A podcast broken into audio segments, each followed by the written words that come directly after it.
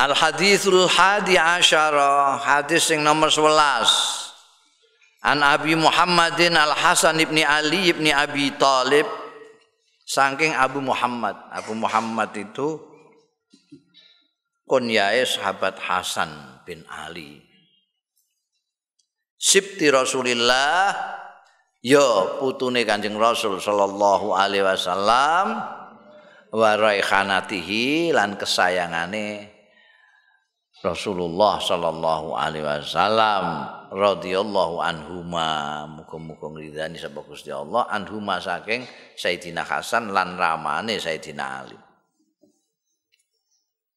Iki putune Kanjeng Nabi dhewe sing riwayatno hadis.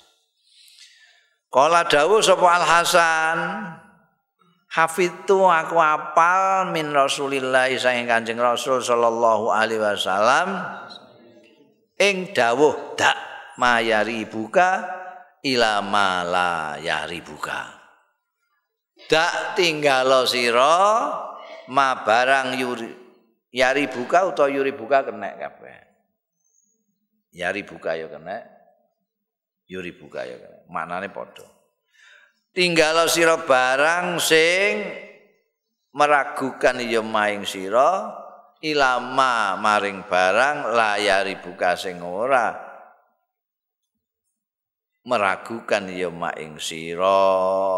Rawahu riwayatake hadis Al Hasan bin Ali iki sapa At-Tirmidzi Imam Tirmidzi wan Nasa'i la Imam Nasa'i wa qala lan dawuh sapa Imam Tirmidzi hadisun hasanun sahih hadis Al Hasan bin Ali iki hadisun hasanun hadis hasan sahihun tur sahih dak mayaribuka ila mayaribuka tinggalkan yang meragukanmu berpindah kepada yang tidak meragukanmu Wah ini umum.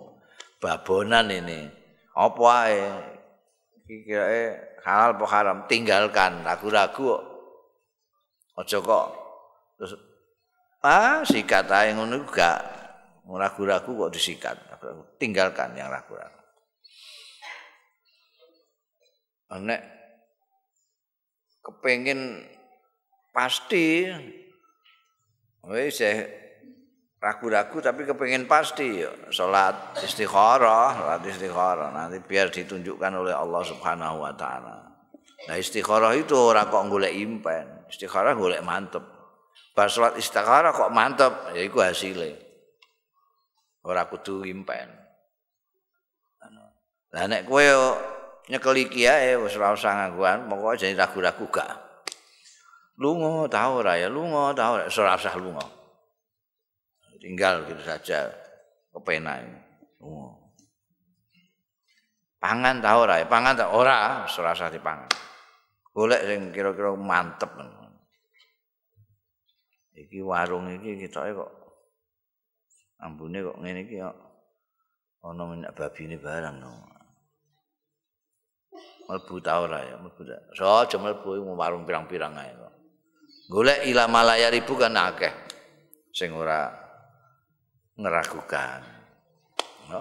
ini iso mbok jembarno tekan dinti wong iki babonan pangandikan umum dak maya ribuka ila maya ribuk iki terus kemudian oleh ahli-ahli fikih digunakan untuk nggawe kaidah fikih. Itu ya. Dari satu kalimat aja dak mayaribuk ila mayaribuk kusing didhawuhno nek pengendikane Kanjeng Nabi itu ijaz jamek manik bernas sedikit tapi maknanya iso digawa tekan dinding